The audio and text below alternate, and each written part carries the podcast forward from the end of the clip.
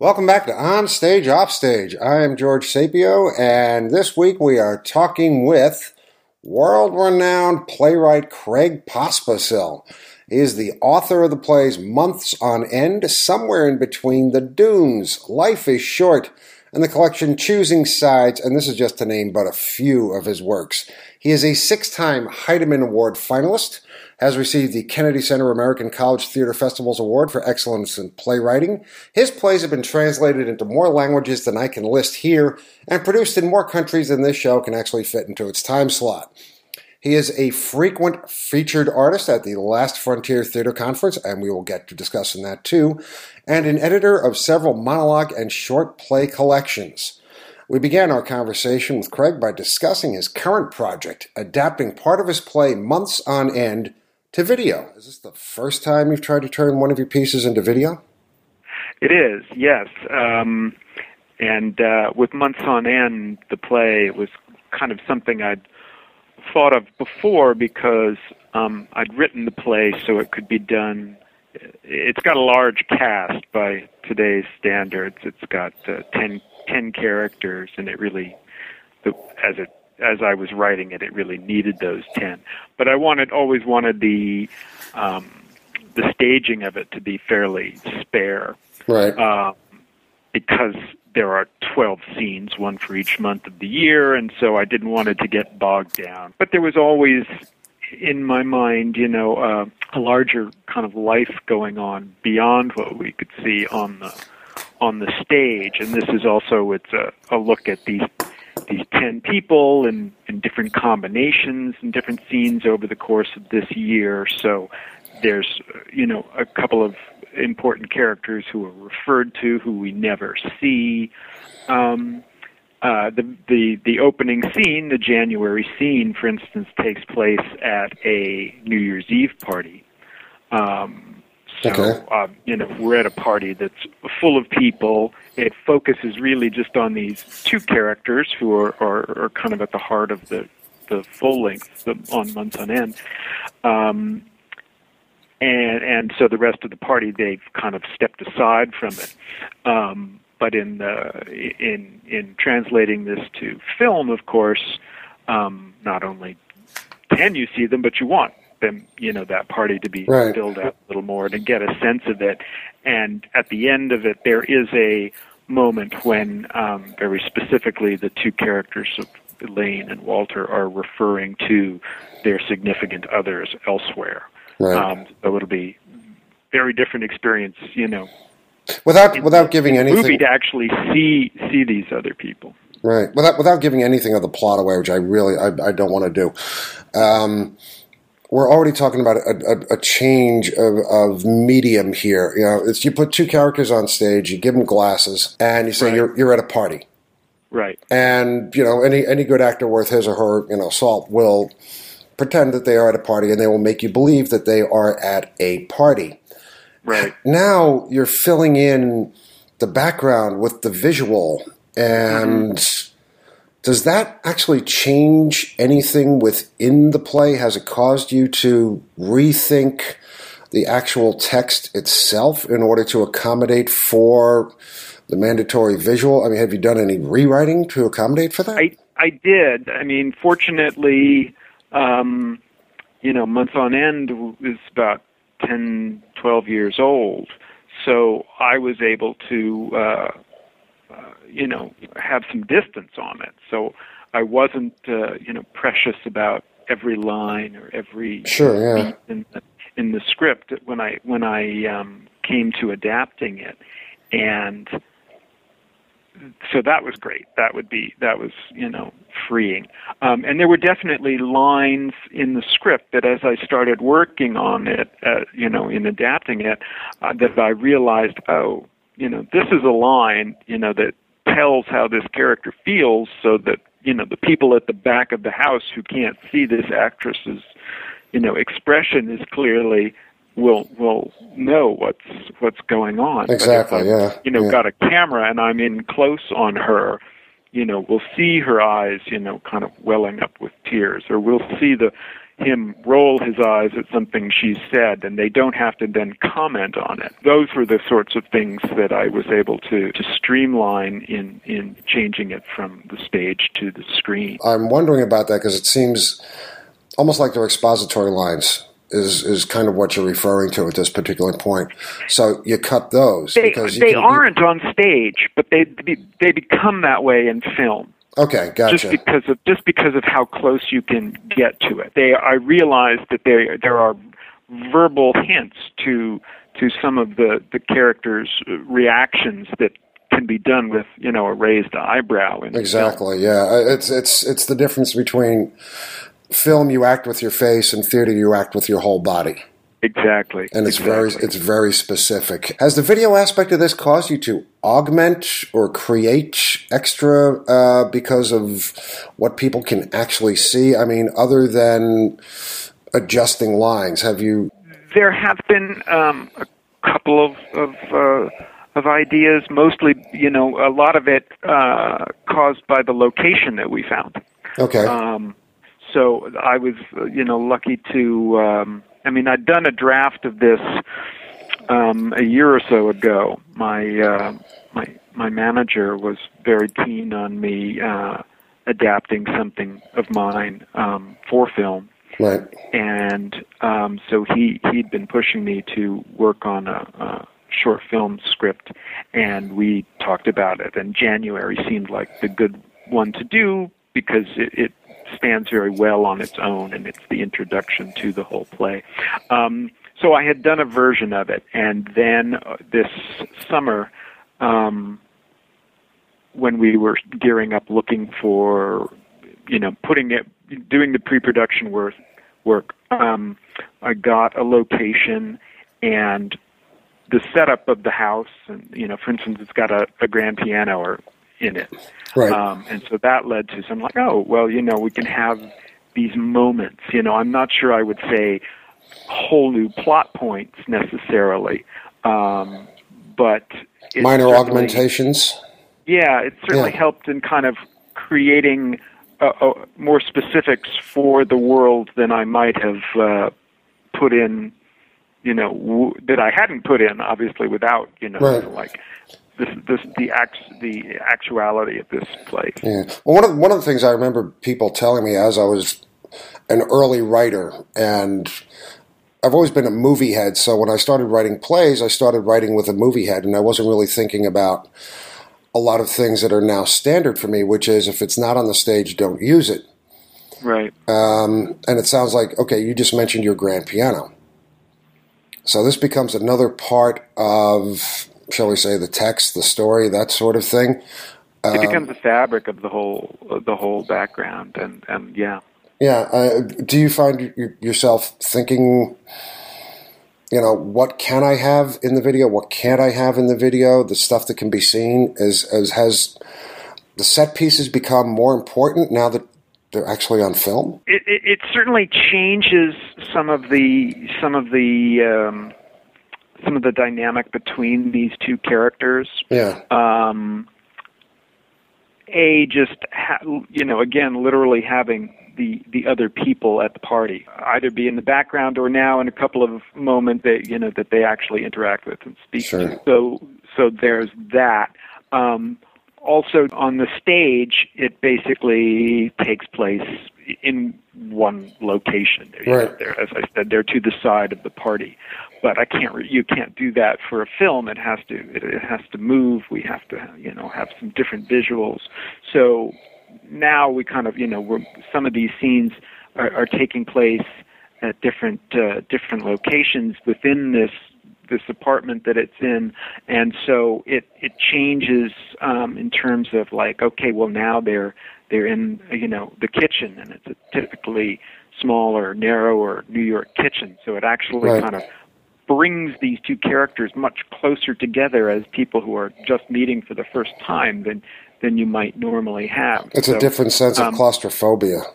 Exactly, and it Yeah. and it so it it it it helps to um to you know to give that different that different shift in tone Sure. um, that you wouldn't necessarily have on the stage. And I was able to match, for instance, shooting in this kitchen to the point in the text where it will make the most sense to kind of push them together a little uncomfortably as as certain hidden pain bubbles out. Like, Sure. okay, well, let, this goes into the kitchen then because that proximity, literal is going to be part of the cause for this, as well as just whatever they're talking. You mentioned earlier um, that the cast is, you said, large by today's standards, and that is a, it's a tech thing that I've been wrestling with for a while. I've written a couple of large cast plays, and I know other people have written. You know, there's a lot of large cast plays out there, but they they don't, from what I've been told, they don't stand an equal chance of getting produced because of a difficulty of casting, paying actors, all that sort of thing. They're much more expensive to produce. So Mm-hmm. I and a lot of other writers have been, um, you know, paring our cast down to the bare minimum. Um, right. Has this been affecting your writing over the past few years? Has uh, have you started writing smaller, or do you just write whatever comes? I write what the story ends up requiring, Okay. um, but I I use it as I use uh, my knowledge of you know the whole business side of being a playwright. I mean, I know what some of the market forces are. I know I say large by today's standards in regards to the cast for months on end because for professional theater companies and some of the smaller regional ones to have to pay 10 actors is enormously high. So Sure, I tend to use what I know about the economics of today's theaters as a a tool, a crafting editing tool that I use when I'm looking at what I've written or what I'm considering uh, for a new play. Um, and so it becomes a kind of a, a test. You know, do I really need this new character, or do I have? Can this character also be doubled with somebody else? If I decide, as I did with Months on End, that like no, this this is what this particular story is, and and these characters can't double because they do come back and in a way that would make it impossible for them to be playing multiple parts. I don't let the market forces dictate what I write, sure. um, but it, I do use it as a kind of a double checking on myself, knowing that if I have ten characters, I'm I'm probably going to be limiting some of the plays. Uh, options. I've also, at certain points, decided I, I have another play that I've put to the side for a little bit because uh, I started the new one and because I felt I needed a little more time for it to kind of work around in my head, that I'm specifically trying to keep to just four characters, and and you know and and really aim at something a little smaller cast wise. The the new one is more flexible, kind of an ensemble cast where people will play multiple parts. So it's probably coming in at like six or seven actors at this mm. point. It's great for actors to play different. Yeah, I've, I've Yeah, I think you know they tend to like it, and it and if it's the flexibility also allows a, a professional theater company to cast the bare minimum, but it lets high school or college or community theater, if they have lots of people available, Yeah. they don't have to pay, that they uh, you know a high school can dole out each of these parts to d- individual people and different people, and so they can expand the cast absolutely, and, yeah. and give each student, you know, something to do, or maybe introduce a new student in a very small role. That's that's. and that's. I like giving them that flexibility too. If, if Oh, it's nice when you have a large, uh, you know, array or, or sample group to, to choose from. A lot of people do have trouble casting as as far as professional theaters go because of again, you know, again the cost. But it's amazing how some places just don't have those specific actors to fill those particular parts. Yeah, and they think, you know, well, who can we get for this? Should we rely on auditions? Who have we seen over the past couple of years? You know, you, and you run through your brain trying to think of who's out there. And that has a large impact on what plays get selected for whichever seasons. A lot of theater companies are choosing based on what they know their company is or their talent pool. Exactly. And you know, they may say, "We love this play." You know, they may come to me as with here's my we, me with my DPS hat on. We love this play. We'd love to do it, but we know we can't find an actor who's this tall or you know something like that. Exactly. Age specific. Uh, Age specific. yeah. Whatever race yeah. and ethnicity play a Mhm. factor in certain parts of the country. So you're directing this. I This- am. Have, have have you directed your own work before? I have directed some some of my uh, short plays for the stage. Yes, I hadn't done it for film before, so this will be this will be the big the big challenge for for this um, for this project for Okay. doing January as a film. Let me, okay, let me ask you this then. Um, some playwrights love directing their own work. Other playwrights believe they should never direct their own work. uh, where do you stand on this? Obviously, you have directed some of your own, but I mean, overall. I have directed some of my own, and it's hard when you're too close to it. I think. Sure. because the play the, the months on end is from 10 12 years ago i felt i felt very much when i came to writing the the, the screen version that i had some distance on it that i could be a little more critical and w- when i was making the the shift to the screen that what could go what could stay.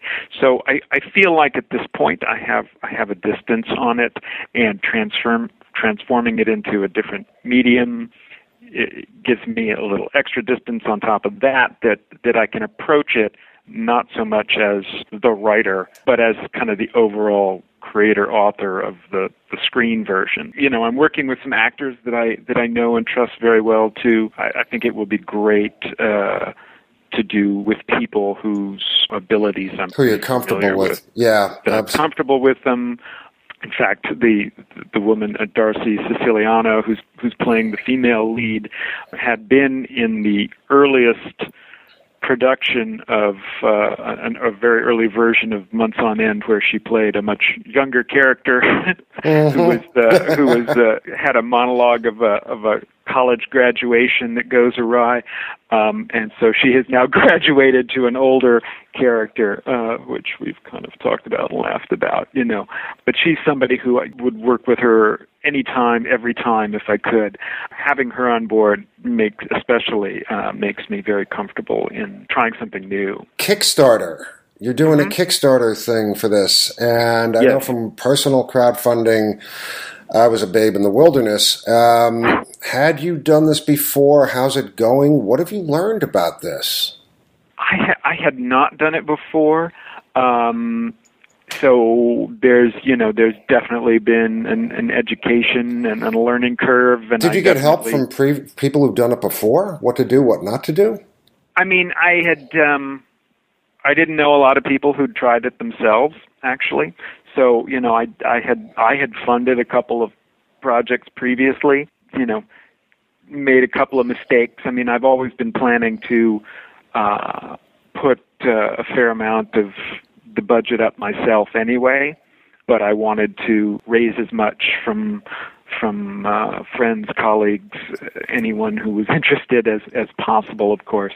So you know, may have uh, set the initial amount a little too high. How much are you asking for? Uh, we're trying to raise fifteen thousand.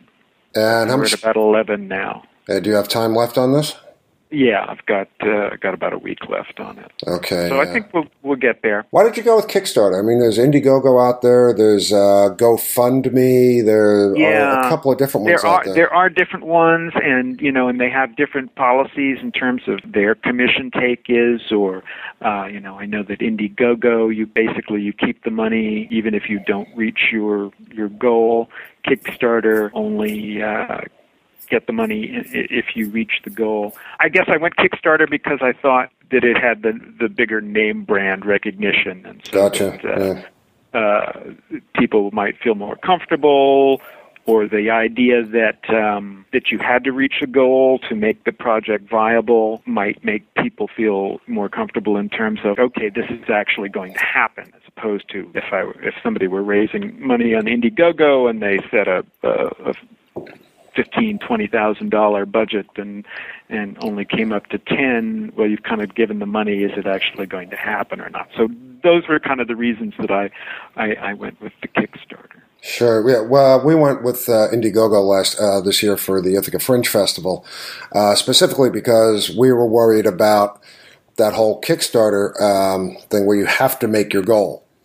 Right. And never having done it before, I tend to err on the side of caution. So we went with In- we went with Indiegogo. We pay the fees, blah blah blah blah blah. We do that. Um, we did not make our goal.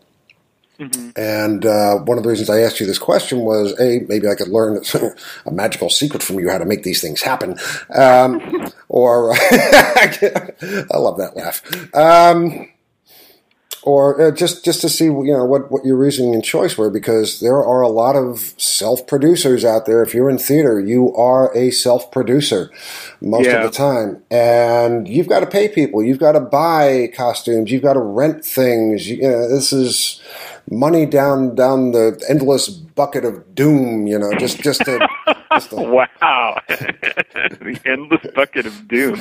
Now there's a good title. I just it's mine. I just made it up. Don't steal it. You got it. It's Uh, all uh, yours. I won't touch it.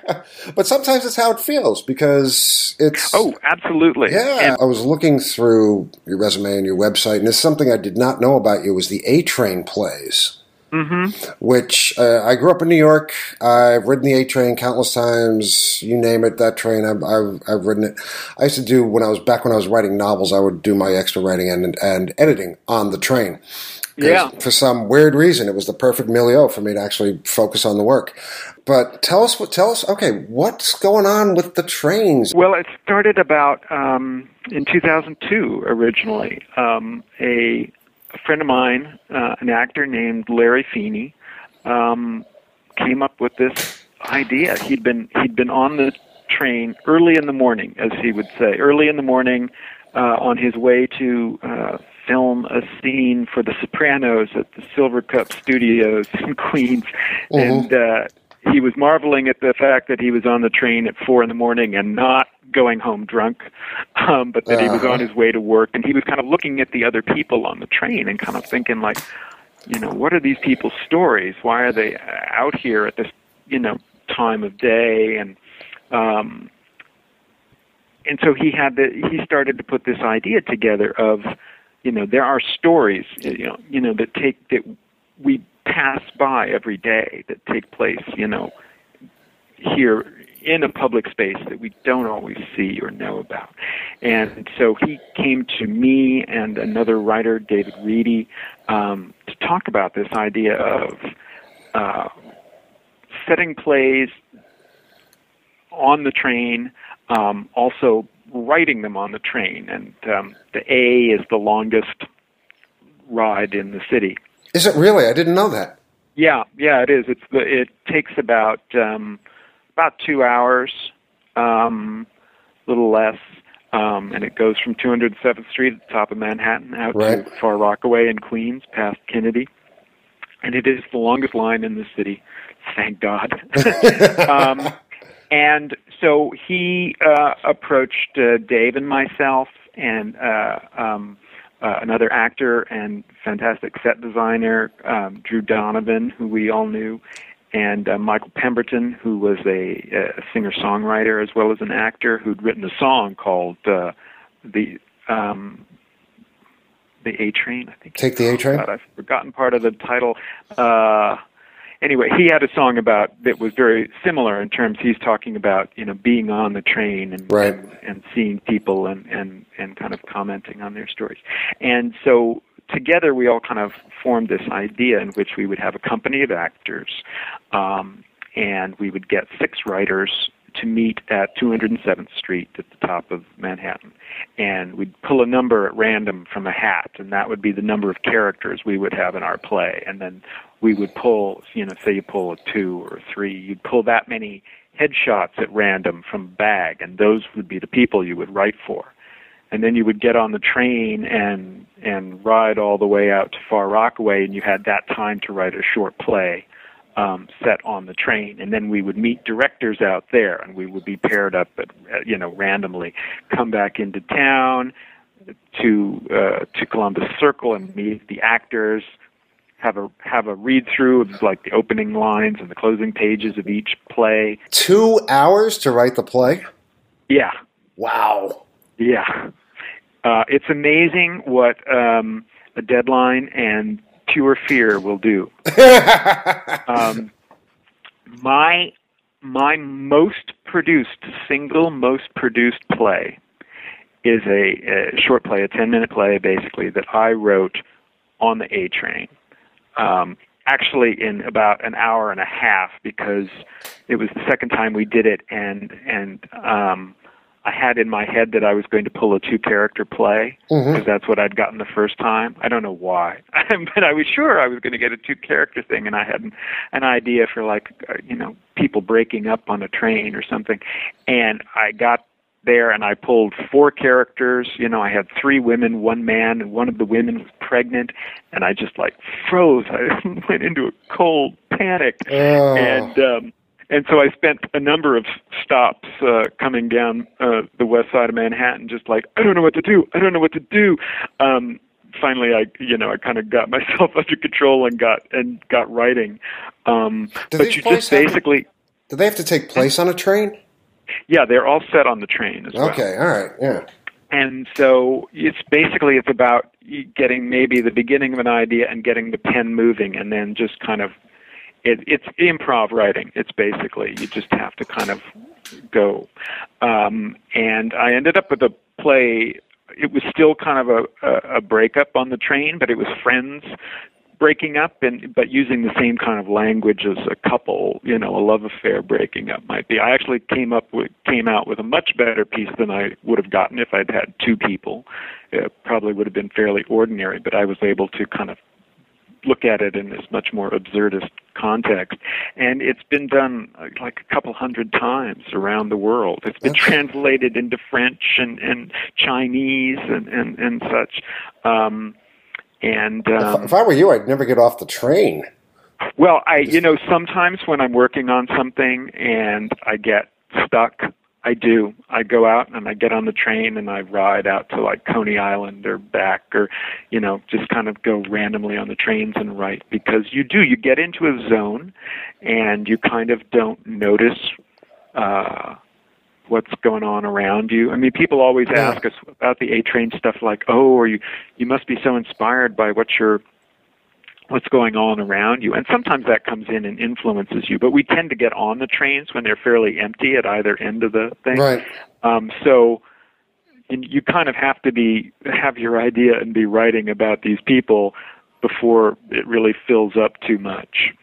But um, so we've done about uh, you know twenty four different versions of this.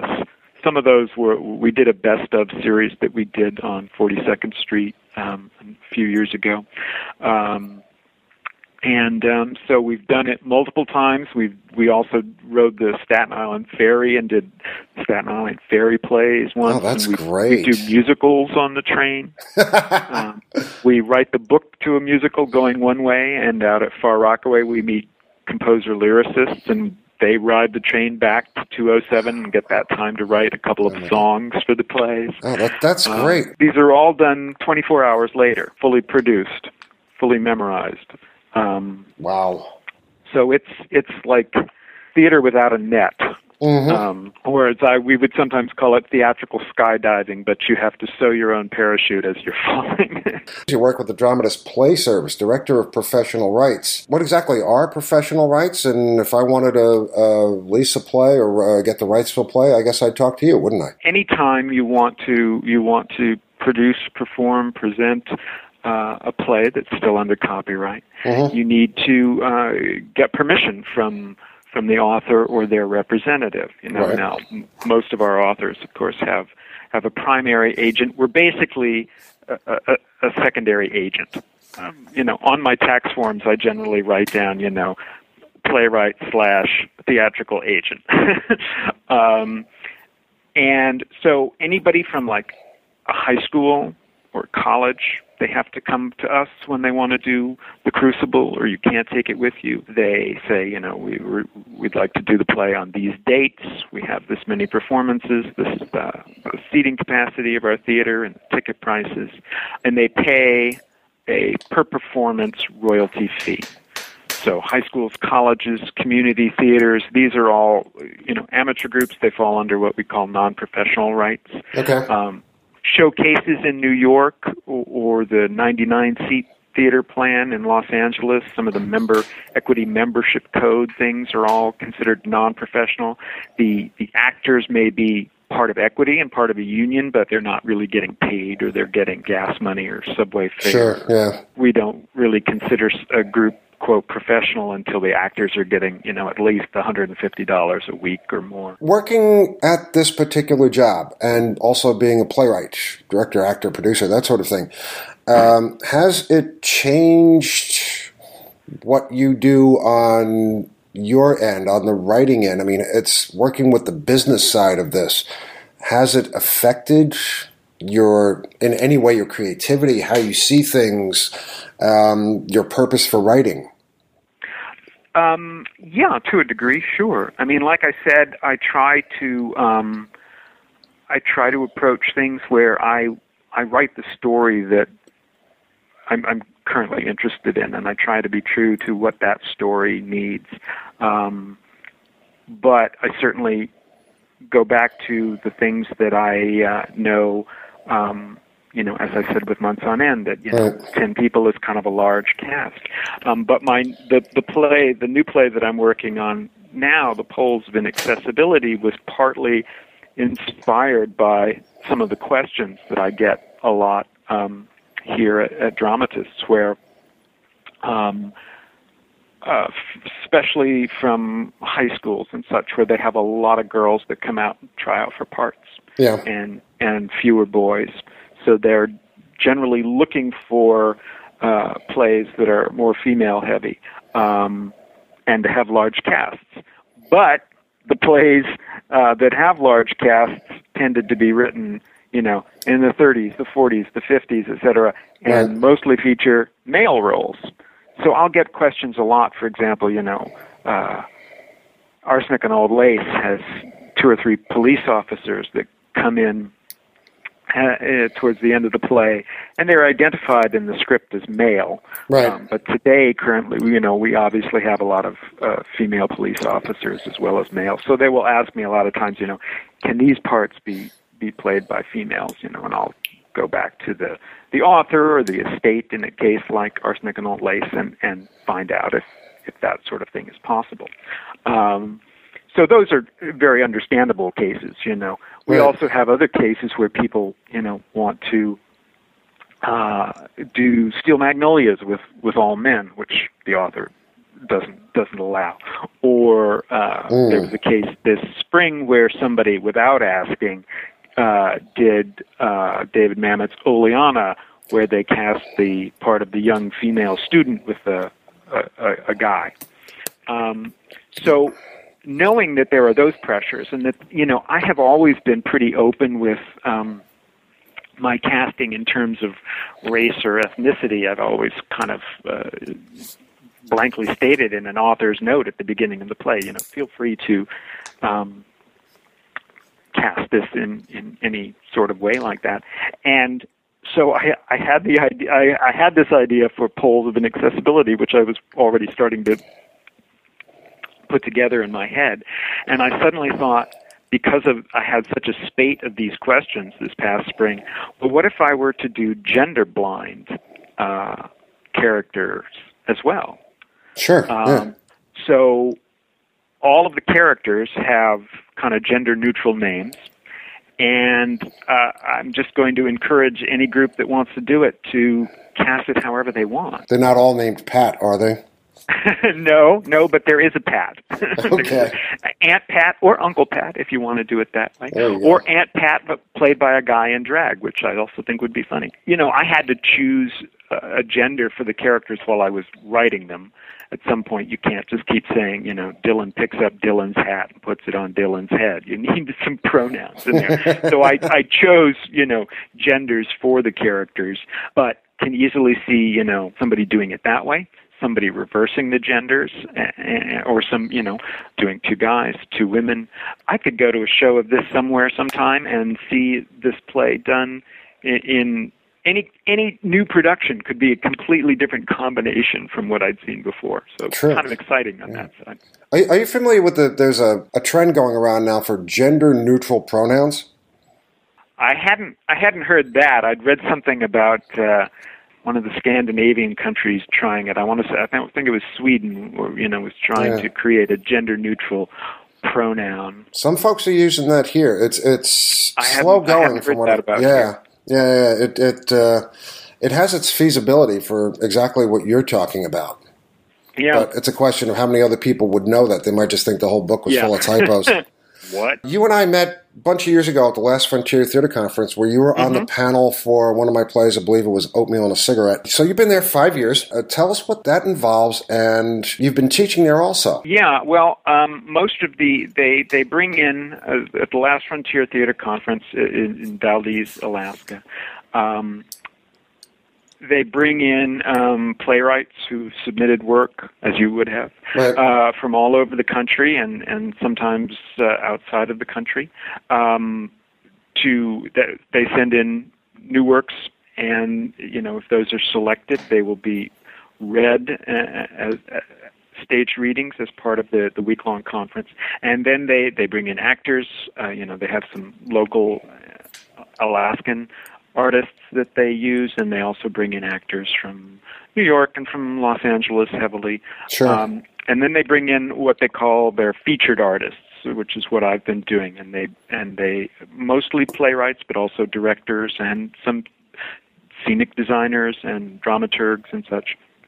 And these, uh, what we do is we um, we we are panelists on on the plays as they're being reading uh, for the readings, and there's uh, you know there can be four or five uh, panels or different readings that are taking place every day.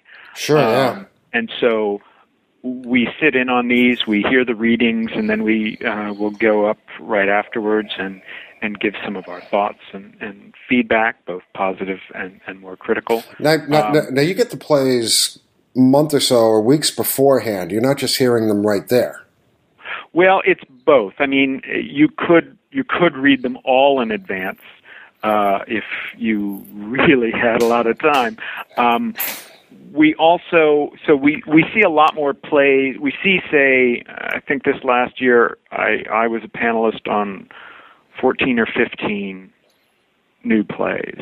I was Wow. what, what we call the key panelist or the lead panelist on four. Um, That's a lot of so- work to sift through. They they they increased they kind of lowered the number of uh featured artists that they'd had from previous years Right. um i think that the the overall play count may have gone down a little too um so i the last couple of uh summers have have been have had a heavier uh, workload.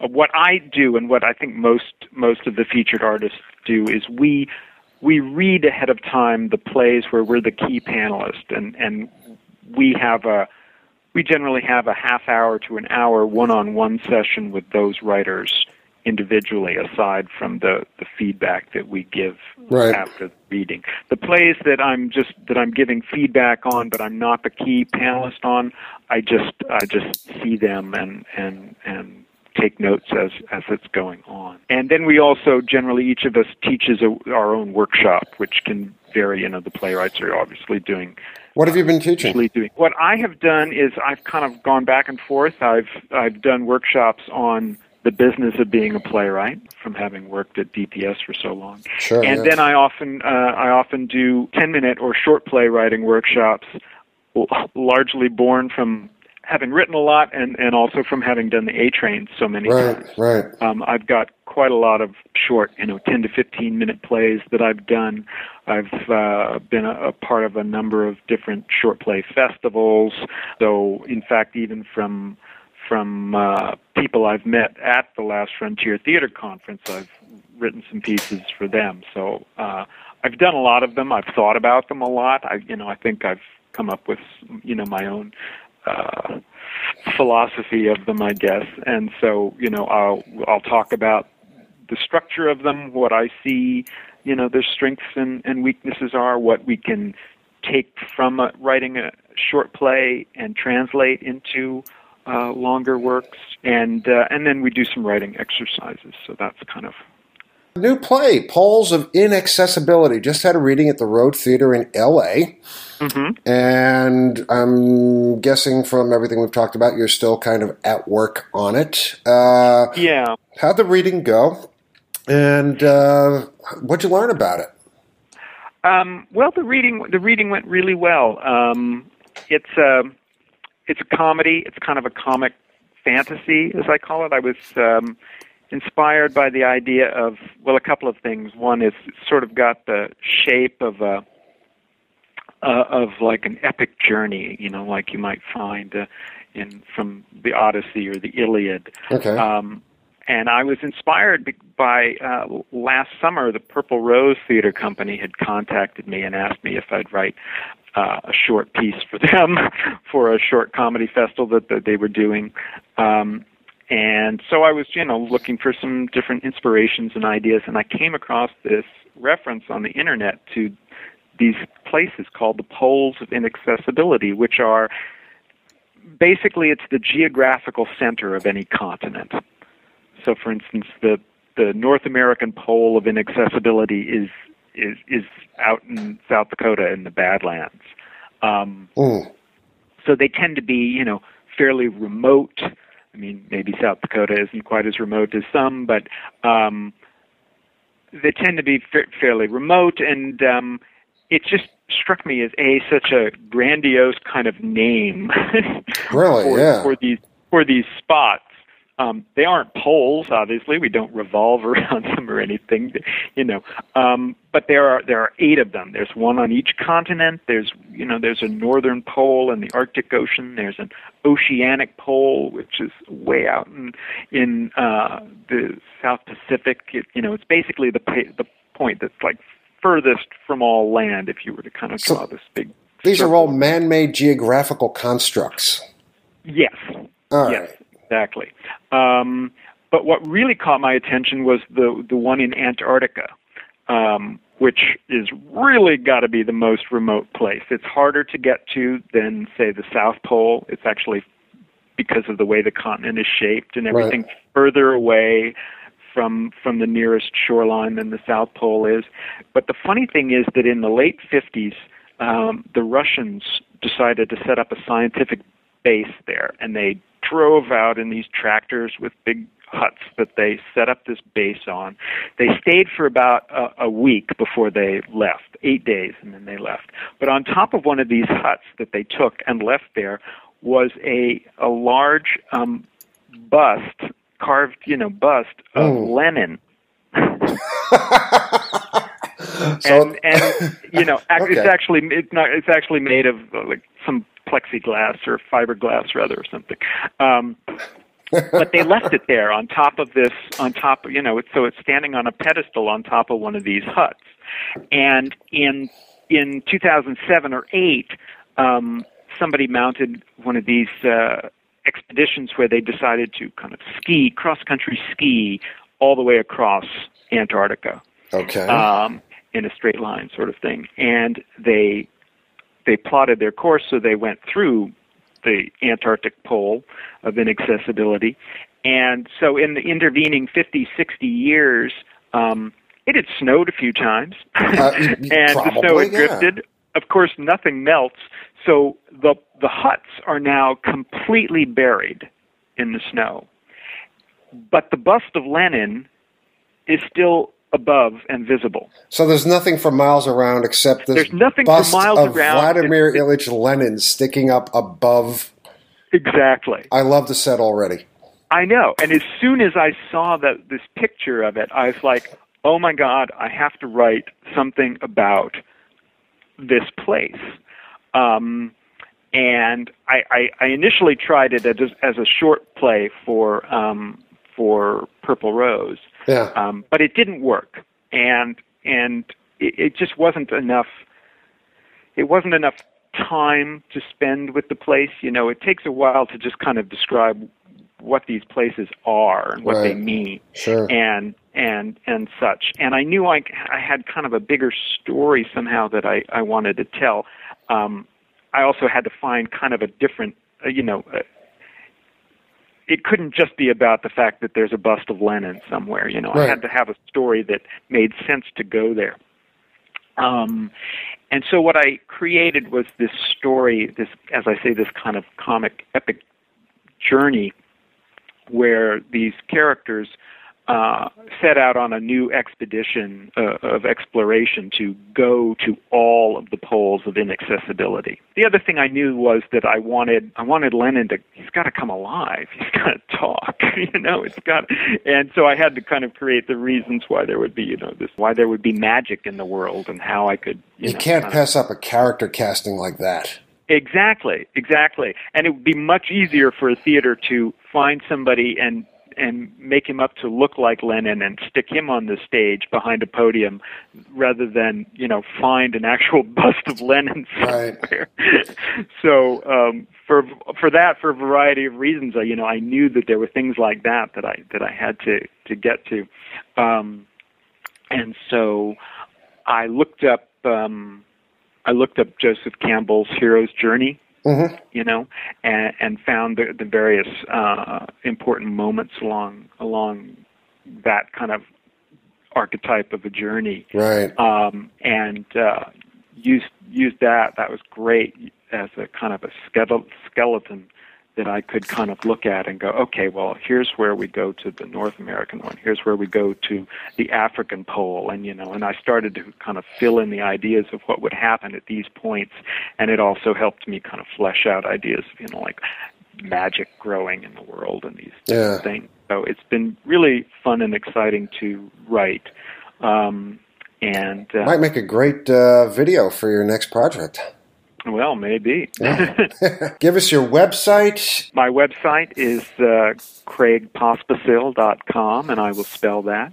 Craig, C R A I G, Pospisil, P is in Peter, O S is in Sam, P is in Peter again, I S I L dot com. That's all as one word. And I update that with. Uh, uh, updates about you know what's going on. There's something about my the January film up there right now, uh, a bio, you know, a list of some productions, you know. Everything we need to know about you. Yeah. Everything you need to know about me, including uh, my lovely wife and my French cat. Sounds good. Craig, thank you so much for taking the time to talk with us today. And uh, George, it's been great.